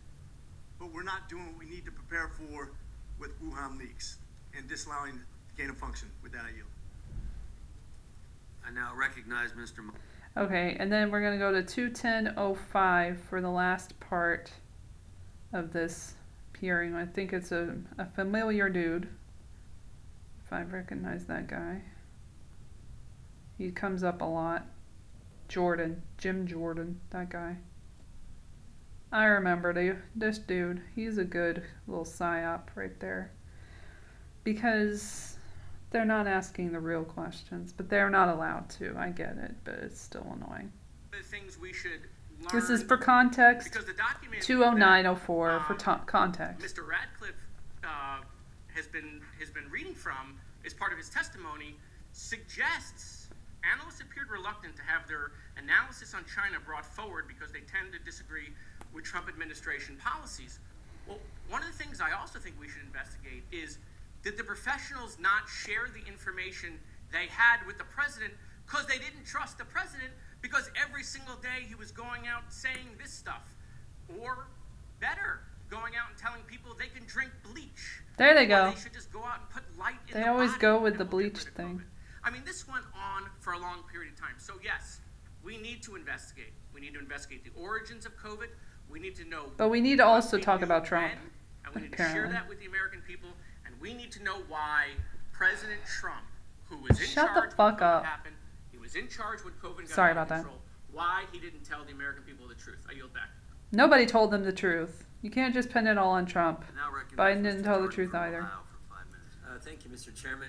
Mr. Ratcliffe, uh, I think Dr. McCormick was, was on to the right question. It seems to me the fundamental question is why? Yeah. Why did they lie to us? I think we know And why. Why is it taking so long? You point this out in your testimony. Why is it taking so long for every government agency to admit what we all know? Uh, because belief in a lab leak as the origin of, uh, as the start of this, is not a conspiracy theory, is it, Mr. Ratcliffe? It's not, but it's also Why is not it true. So long, and you knew that early on, right? If I, if I look at you, you knew that in, you were confirmed, I think, in May of 2020, and you knew that within weeks that it, this thing came from a lab. In fact, you say that, I think, in your testimony. You say a lab leak is the only explanation, only credible explanation. If this were a trial, the preponderance of the evidence is all on the side of the lab leak. You knew that within weeks. So why did the why did the government not tell us the truth? Well, I think. He's not you know, gonna answer that. The uh, intelligence community report that the Biden administration put out in October of 21, they, they acknowledged that uh, uh, China's refusal to cooperate, but the report in any way uh, ignores what I think is the inescapable fact and reality that if the CCP had anything exculpatory, anything at all, um, anything that would be helpful um, to showing that no one was to blame for this, Right. that this occurred naturally, that, that they would share that. And, um, you know, why not share um, uh, data, samples, research, uh, everything that tends to show that they had access to that would tend to show that this was naturally occurring and tend to show that the lab leak theory really was a conspiracy theory. They didn't do that because they couldn't do that. And to me, uh, that's why making an assessment with some level of confidence is something that should have been done a long time ago by the intelligence community. Um, yeah, we need to protect sources and methods. Um, it's why Mike Pompeo and I labored over how much of this can we put out, hoping that it would, would drive um, uh, the, the next administration coming in to declassify more infor- information, which they haven't, um, and would drive congressional hearings uh, into the origins of this, which it didn't. Here's, here's, here's what gets me. So the, the director of national intelligence knew this thing came from a lab. The secretary of state knew this thing came from a lab. Common sense tells you this thing came from a lab. And frankly, even the guys who called us names knew it came from a lab because we have their emails. We have their emails from this. I was saying, by the way, I was saying that it came from a lab in January 2020 when I read an article that was pretty much positing that as a theory with evidence. It wasn't a his, it wasn't a conspiracy theory in January 2020. It was the most logical conclusion you could come to. From the start, Mr. Garry says, I don't know how this happens in nature. It'd be easy to do in a lab. Mr. Andersen says, this is not consistent with evolutionary. Everyone knew at the get go. You knew at the get go. And yet, they tell us just the opposite. Why? Well, you left out the, the top um, public health official uh, a virologist, Dr. Redfield. Dr. Redfield knew. testified- He's testified, yes. Also testified. So you did, you had the top diplomat, the top of the intelligence community, the top public health official, all um, uh, telling you with some confidence level that, that uh, the most likely um, origin of this was a lab leak. And I think that, um, you know, unfortunately for political So- reasons and political narratives, um, it was difficult. Um, So did you talk with Dr. Fauci during this time frame when you get in in May and, and over the next several months? Did you talk to Dr. Fauci anytime? no. Never spoke with Dr. Fauci. Hmm. Um, do you find that strange when he's out saying something directly contrary to the Secretary of State, to the Director of National Intelligence, and to the top virologist, Dr. Redfield, that Dr. Fauci wouldn't talk with you? Yeah, to, to be clear, there were there were folks within the coronavirus task force that were communicating, you know, medical and scientific information to the intelligence community, not me directly. But none of that information was frankly consistent with what we've talked about, what the intelligence showed. Um, uh, again, some of those individuals, to include Dr. Fauci, were, were promoting the idea um, that this was natural origins, and notwithstanding, uh, you know, the language that was read, they were referring to it publicly as a conspiracy theory in certain conversations. Dr. Collins called us And inter- conspiracy theorists, if you believe. They were doing that in Event 201 when they posited it as a theory that was being spread as misinformation in segment four of that simulation.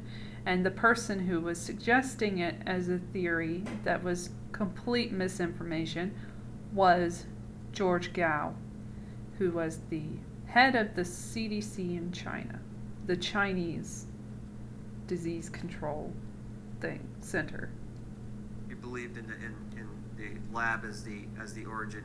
Tell me your why do you think Fauci and Collins took that? I got my theory and I think I'm right, but I'd like to hear from the Director of National Intelligence what he thinks Fauci and Collins' motivation for sharing false information with the American people. Well, I think the best evidence of that is their own conversations, which which say that they didn't want unwarranted or unwanted, or they think the term was unwanted attention to the relationships um, that were taking place between Western virologists and those working within maybe the the, the, the Wuhan You think Institute maybe- of Virology and funding sources for some Yeah. of that research. Our into- money to a lab in China that wasn't up to code, that was doing gain of function research, and that's where this thing came from. And they don't even mention Dr. Ralph Baric and the connection with that North Carolina University, University of North Carolina, UNC, I think.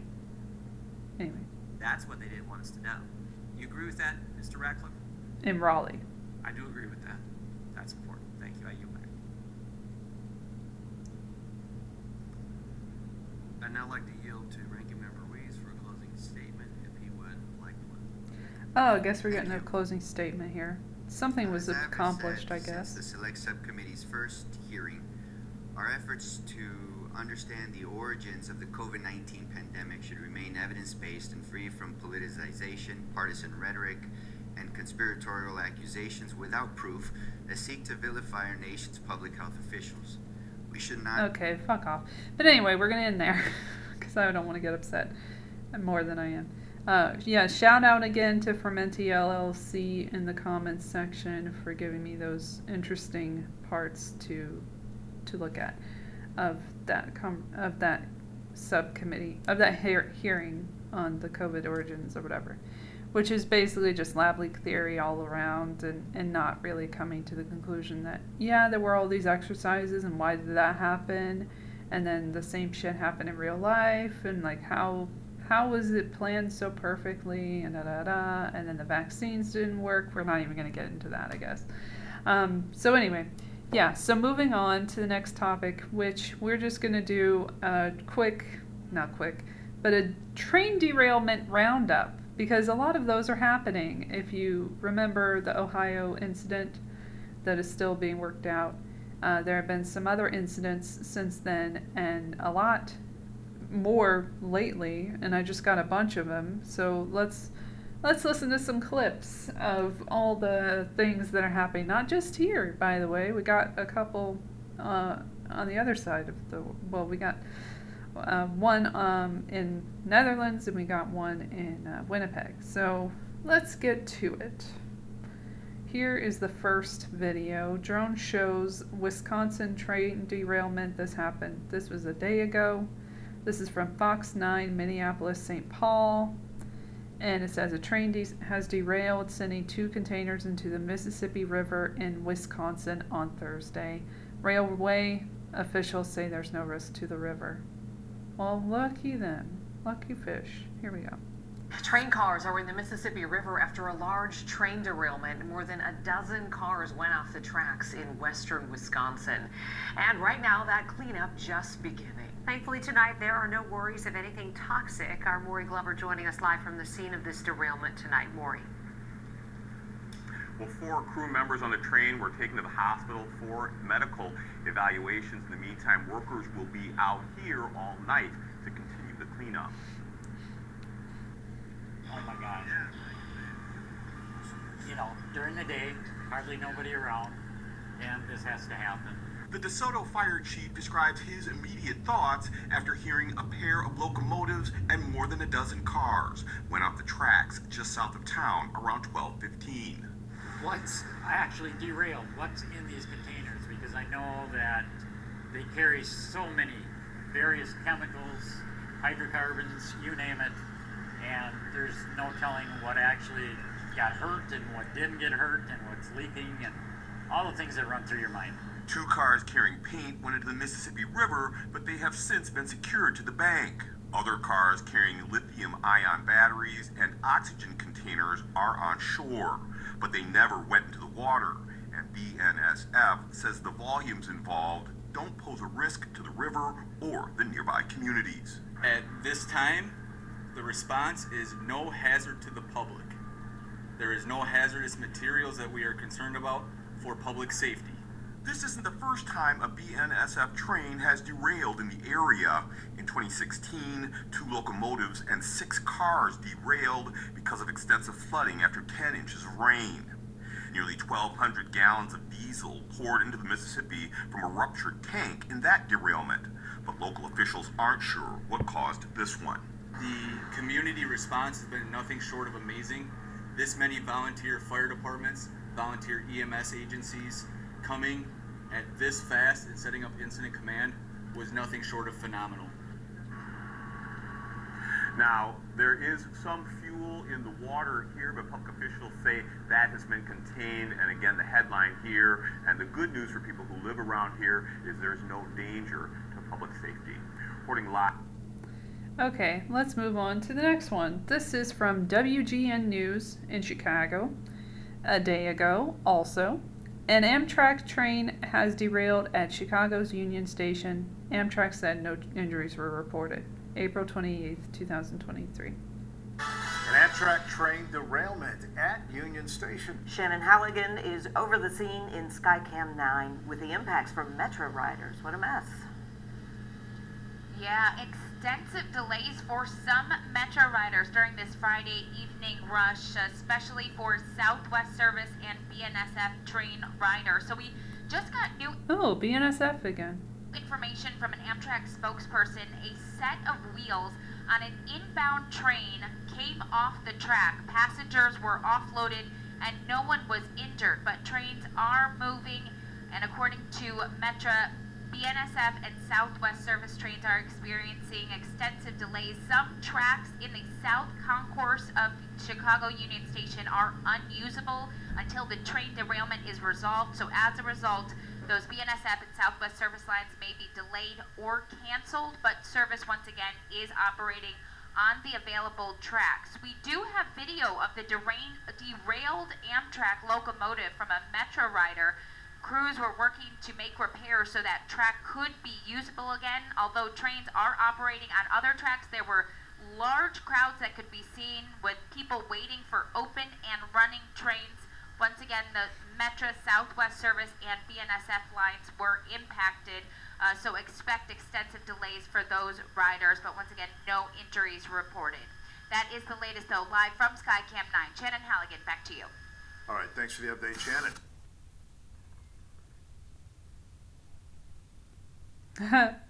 Al C in the comments says it's the new fad to have a train fall off the track in your town. Seems that way.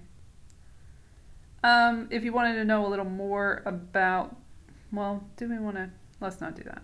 We'll scooch, scooch that one out. I'll I'll put it in the notes. I'll put it in the links more about the Wisconsin train derailment.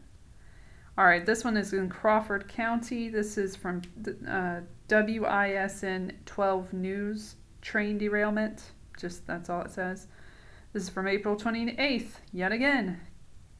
There you go.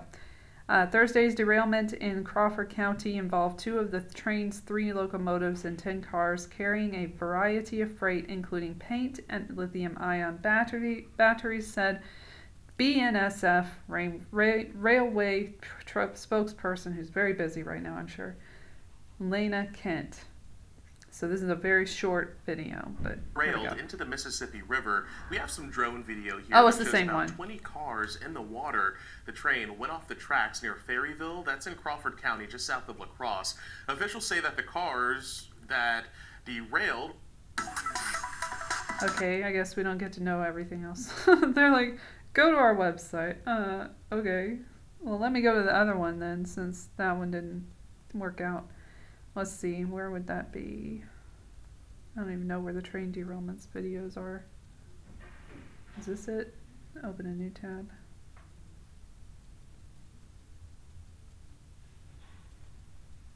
No. that was not it. Let's try this one. Okay, here we go. Just basically stand back, wait for the uh, cavalry to show up because This is Wisconsin train derailment into Mississippi River. A little more information on that one from a day ago. A BNSF railway train derailed Thursday afternoon, sending two containers into the Mississippi River in Wisconsin. So this is the same incident. So we're still on Crawford County. That that one. because we're definitely not a cavalry. Fox News, A small town in southwest Fox Six News, Milwaukee. Wisconsin, uh, right outside of La Crosse, with a very big problem tonight. The train derails in Vernon County, sending multiple cars right there into the Mississippi River. So it happened this afternoon south of La Crosse, a place called DeSoto.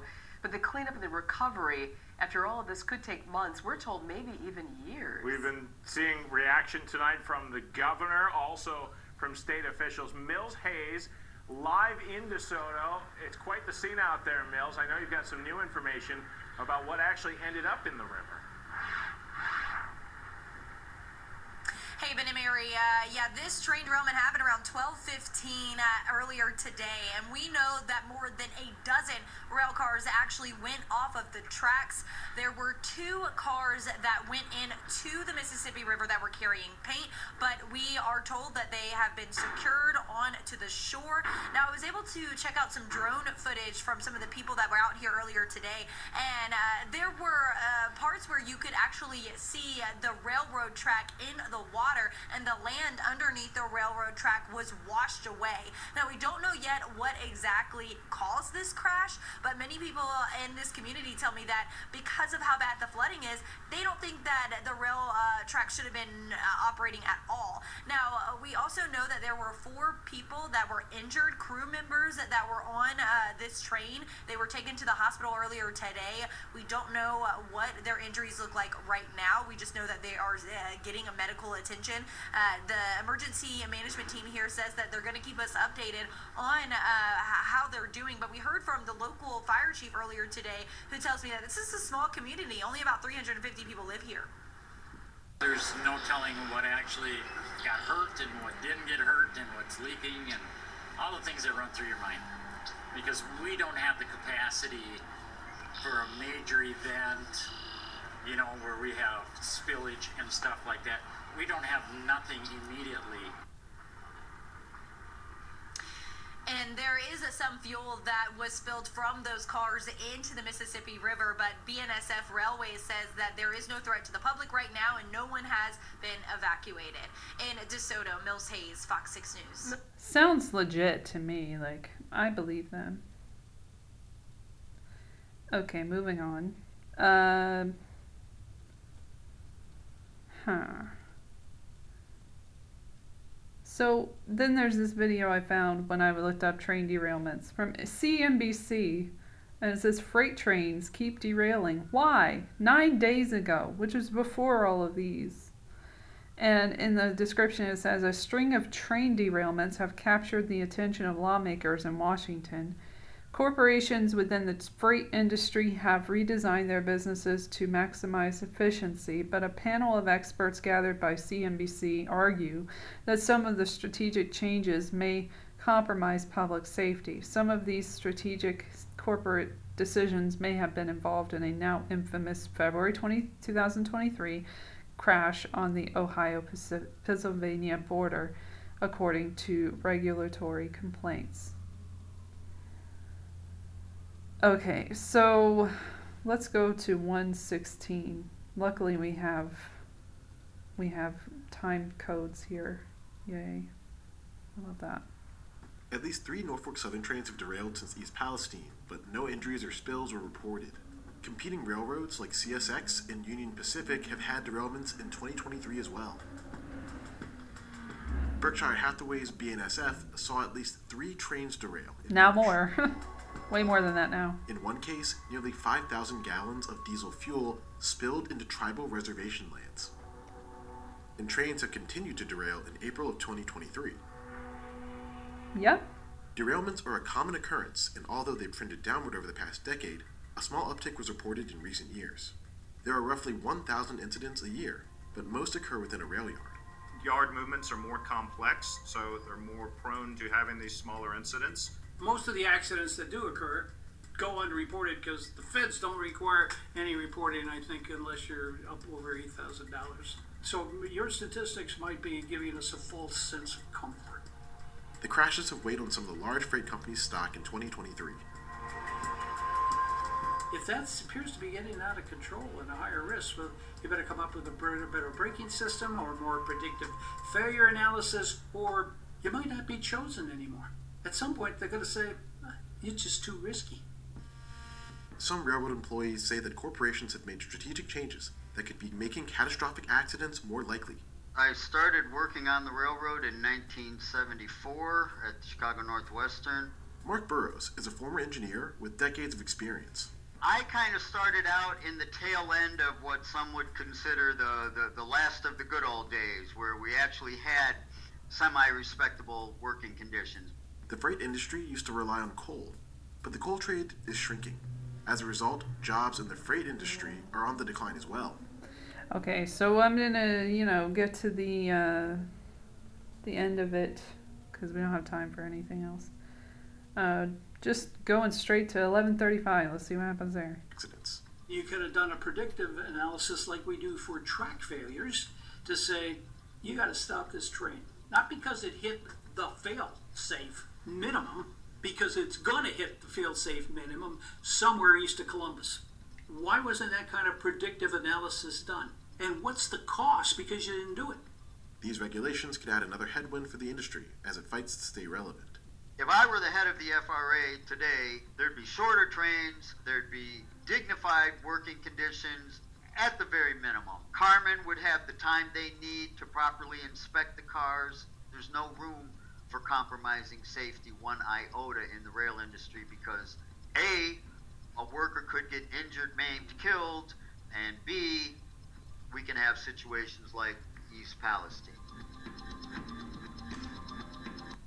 Okay, so then moving on, we have more. There's more. This is from before yesterday because I had a bunch of stuff lined up that I was going to talk about. And I was going to do a roundup before this, but I got even more information afterwards. So this is from before. This is from nine days ago, April 20th, CBS Chicago. Chicago again. Um, 13 rail cars flipped on side after train derail in Blue Island. We want to get to our nonstop news and take a look at this. At least six rail cars are still on their side right now with their wheels flipped off the tracks because of a derailment last night. Chopper 2 giving us this view of the scene in Blue Island. Look at that. Cars smashed up all over the place. And now investigators are trying to figure out what happened there. Yeah, it could have been so much worse, though. Let's get to CBS News' Jackie Kostek live at 136 in Chatham, where the cleanup is underway and ongoing. What can you tell us, Jackie? Uh, Ryan and Audrina, good morning to you. Like you said, the cause of this derailment is still under investigation. No injuries were reported and no hazardous materials were on board. I actually just confirmed with a CSX employee here on the ground that this train was empty. So it was empty when it derailed last night at 9:30. Nothing in the tankers or the cars. Take a look at the action that's happening right now as crews work to re-rail the cars that derailed last night. We know that 13 cars derailed. We've got several crews in the area right now trying to get those cars lifted. And actually, that CSX employee also told me that the tanker, the third tanker, uh, is is back in place now, and that appears to be where the derailment started because that was uh, just off the tracks, and then uh, in a domino-like effect, you saw all of the rest of the tracks after a derailed. So take a look at this video from Chopper 2. This was shot just before 8 o'clock this morning. You can see car after car off the tracks. Again, 13 cars in total derailed last night. You're actually seeing fewer than 13 in that Chopper 2 video, and that's because the employee says that the others were already re-railed, uh, re-railed and moved. I spoke to an engineer who lives and works in the area, and he referenced the other recent. Okay, we're not gonna get into it. Like I spoke to, it says in the comments this dude doesn't know what he's talking about. So let's end it there and then move on to the next one. Next. This is train derailment leaves many li- living in limbo from four days ago. I think this is about Ohio, yes. Um, so this is from AP or Associated Press. It's pretty simple. Okay, it's one of those like really manipulative videos, so you can watch it if you want, but I'll I'll leave that in the show notes, but I'm not gonna focus on it. Fuel and engine oil at train derailment site seeping into soil nearby waterways from 10 days ago. News Center, Maine. This is in Maine. The DEP is overseeing the railroad railroad company Canadian Pacific Kansas City's cleanup efforts after one of its freight trains derailed near Rockwood Saturday. This is from April 19th. Now to the latest on the train derailment in Somerset County over the weekend. Right now, crews are working Another to clean one. up the site near Rockwood, where three engines and six cars went off the tracks. But the Maine Department of Environmental Protection is still trying to assess the impact on the environment. News 3 Sam Olson has been following this story for us and joins us in the studio with more on the DEP's latest update. Sam? Hi, Zach. In its latest update, the DEP says fuel, oil, and other fluids from the derailed cars are leaking. It says those fluids are going into the soil and into a nearby river. The train was carrying hazardous materials, but the DEP says they're not part of the leaking that's still going on. The hazardous materials were removed from the site over the weekend. For now, the priority is keeping those fluids from getting into the surrounding soil and water. As they move the locomotives, some stuff is going to come out, but they're doing their best to contain it all. The leaks are evident. The DEP says an oily sheen can be seen on a nearby lake. The DEP and the railroad company CPKC are assessing just how much fuel and engine oil is at the site. A CPKC spokesperson emailed News Center Maine saying teams are using boom and absorbents to contain and clean up the released diesel and protect the surrounding environment. There is no timeline for completion of the site and environmental cleanup work. After the derailment, several train cars were on fire. Fire crews decided the best solution was to let the fires burn themselves out without putting water on them. The lumber As was going to usual, burn up you know. anyways. The only thing that really tried to extinguish was the locomotive, and where it was sitting down in the brook, we realized that whatever was burning with it was probably oil or the diesel fuel in it. That if we tried spraying water on that, we were going to be putting a lot of contaminants in the water. But now, despite their efforts, that's exactly what's happened. Huh. Biologists with the Oops. Maine Department of Inland Fisheries and Wildlife visited the site yesterday. A spokesperson for the department told us the evaluation revealed no immediate impacts to fish or wildlife in the area. The series of booms surrounding the crash site, as well as another series of booms downstream at the mouth of the stream, appear to be working effectively. Biologists will monitor the progress of the cleanup and any harm done to wildlife and their habitats. The DEP says it will remove the oil contaminated soil after crews have taken away the rail cars and wreckage. On Monday, the railway reopened the train tracks after officials completed repairs and safety inspections. CPKC has not said when those tracks were last inspected before the derailment. Zach? We'll definitely continue. Oh dear. And then we're on to Winnipeg. Winnipeg, let's see what this says. City News, eight days ago, April 21st, 2023, says a leading logist oh train derailment on Winnipeg Bridge unusual but not cause for alarm. leading logistics expert says train derailments like one in Winnipeg Friday are uncommon and not cause for alarm, but Premier says discussions set between industry and government on presence of railways in urban centers. Here we go. They can happen anywhere. No injuries were reported. Apparently. A train came off the tracks, closing a major thoroughfare in Winnipeg Friday as crews responded to what railway officials say was a slow speeds derailment. One expert says while the occurrence is uncommon, there's no need for alarm as a result of the derailment, which happened at the overpass of the CPKC rail yard, formerly CP Rail, near the intersection of Logan Avenue and McPhillips Street. Got 30,000 miles of, of railway track across the country. Uh, it's in fact I don't remember actually ever hearing of one on a bridge. I'm sure they do occur, but you know this is quite unusual. It's on a bridge, and, and that perhaps has attracted extra attention. Professor Barry Prentice is a logistics expert and head at the Transport Institute at the University of Manitoba's Asper School of Business.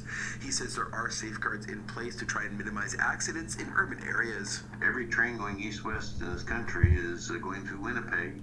Uh, we don't see many problems, and that's because the railways are very careful. There are speed limits. Uh, you know, the trains are moving relatively slowly, and that's uh, a safety issue.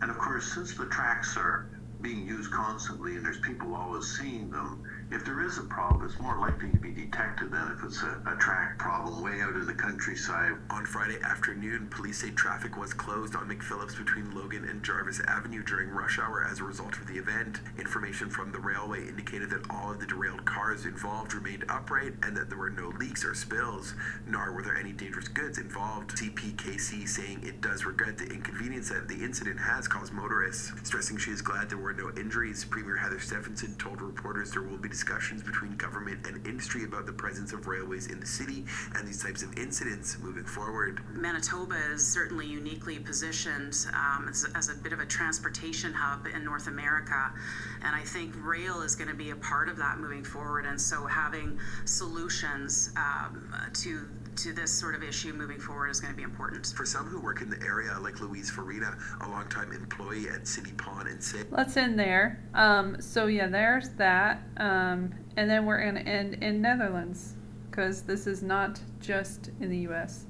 This is from three weeks ago. This was pretty early on. ABC News, April 4th, 2023. All of this was in April. Every single one of these incidents. It is a very unusual uh, to an accident of this size here in the Netherlands. Alright, I guess I gotta read the thing. One person is dead and at least 30 injured. It ended up being. Yeah, yeah, yeah. Uh, after a passenger train derailed in the Netherlands. It says in the description officials said dozens of people are seriously injured after a passenger train carrying at least 50 people derailed.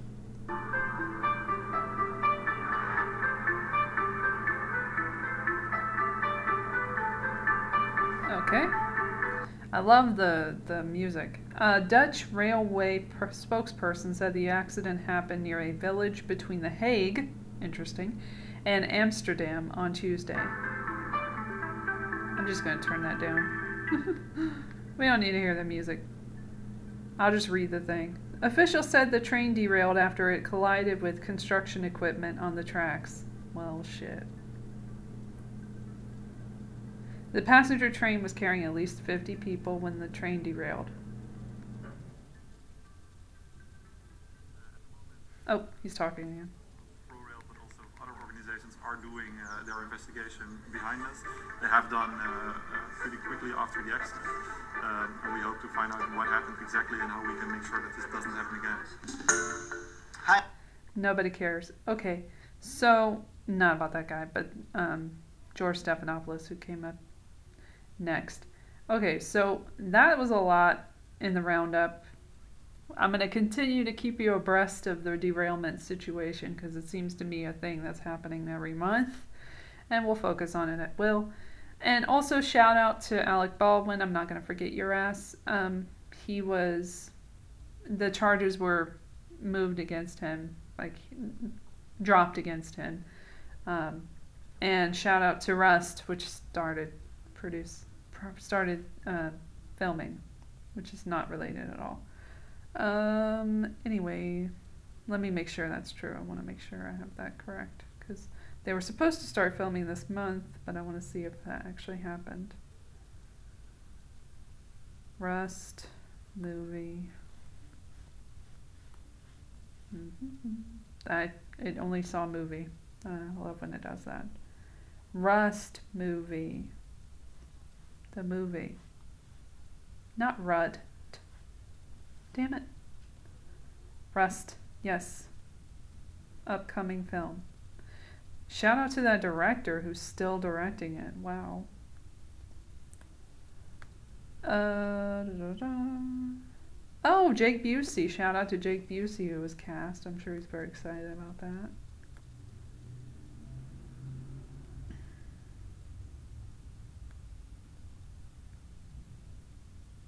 Okay. It says from CNN, and I believe everything that CNN writes. Shout out to Don Lemon, who lost his job there. April 19, 2023. Filming of the movie Rust will resume this week. On Tuesday, a spokesperson for Rust Movie Productions told CNN that principal photography for Rust is set to resume Thursday at Yellowstone Film Ranch in Montana. Thursday being of this week, then. That would have been this week. Interesting. All right, I'll put that in the show notes so I have that. Scooby Doop. All right, and that's the last story before this sh- this bullshit. So yeah, selection time is here again. Am I going to write in giant meteor? Probably. Probably not. I probably won't even vote anymore. Just it doesn't seem like it's worth it. I want to protect the environment. I'm not going to keep riding in giant meteor. And they never win anyway. But I think it could be our year in 2024. We'll see. But we have the same people. It's like deja vu because it's the same fucking people. It's this degenerative, sick, old probable pedophile man, and Donald Trump, who is also pedophile adjacent and also creepy and a money launderer and a war criminal. They're both war criminals, so you're screwed either way, I guess, this time. But anyway, let's let's get a look at the ad that came out for this go round um, with Joe Biden.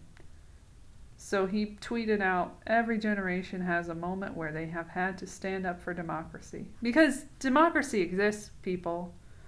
And Joe Biden is going to deliver it to us. They have to he has to start in Ukraine first, but then it'll eventually flow to us. Don't worry. Uh, to stand up for their fundamental freedoms. Remember when we had those fundamental freedoms over our own bodies and people who worked for the government were not tasked with having to prove that they had some religious objection to being injected with a gene therapy drug that was untested or un- very in- experimental at least. I remember that. I remember when everybody was forced to get that in- that injection or not or they would lose their jobs in many fields. I remember that. I believe this is ours, he says. That's why I'm running for re election as President of the United States. Not because we ran out of good choices. Well, we don't have any good choices on this side. And we want to keep the lie going that if you vote against someone, that's the same as voting for someone. It's not. But we can, we're going to continue to make you feel that way. That you're doing something good by voting against someone.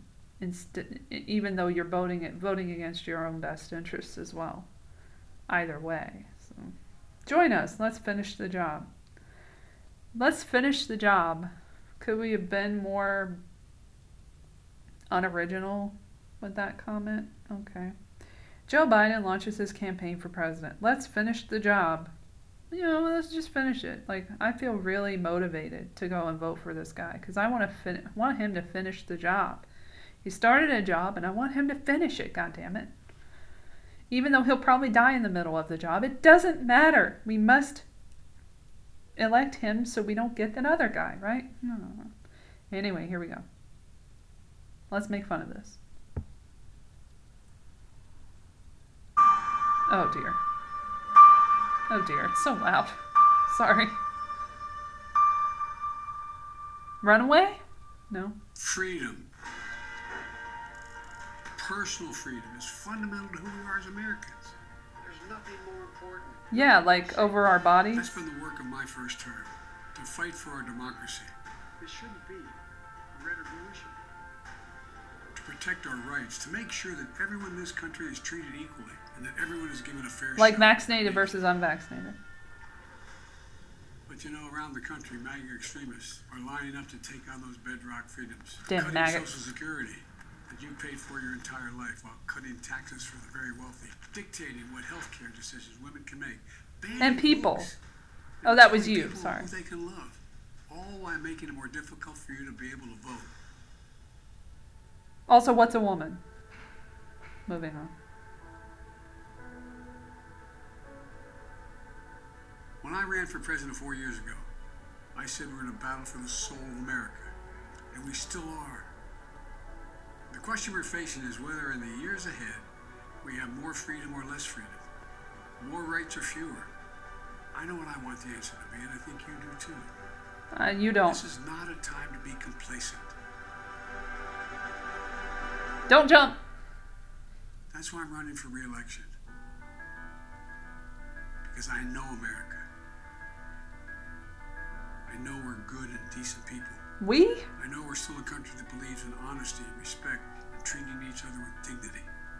That we're a nation where we give hate no safe harbor. We believe that everyone is equal, that everyone should be given a fair shot to succeed in this country. Thank for choosing us. Like black people. Every generation of Americans have faced a moment. You just showed a black person. defend democracy.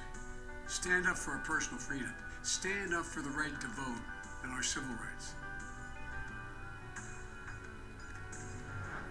He cares about civil And rights. This is our moment. The segregationist. Not this song. I can't. Giant meteor, come to me. Save us from this catastrophe. So if you're with me, go to Joe I'm not. I'm really not. Give me more money. Let's finish this job. I know we can. Because this is the United States of America. There's nothing, simply nothing we cannot do if we do it together.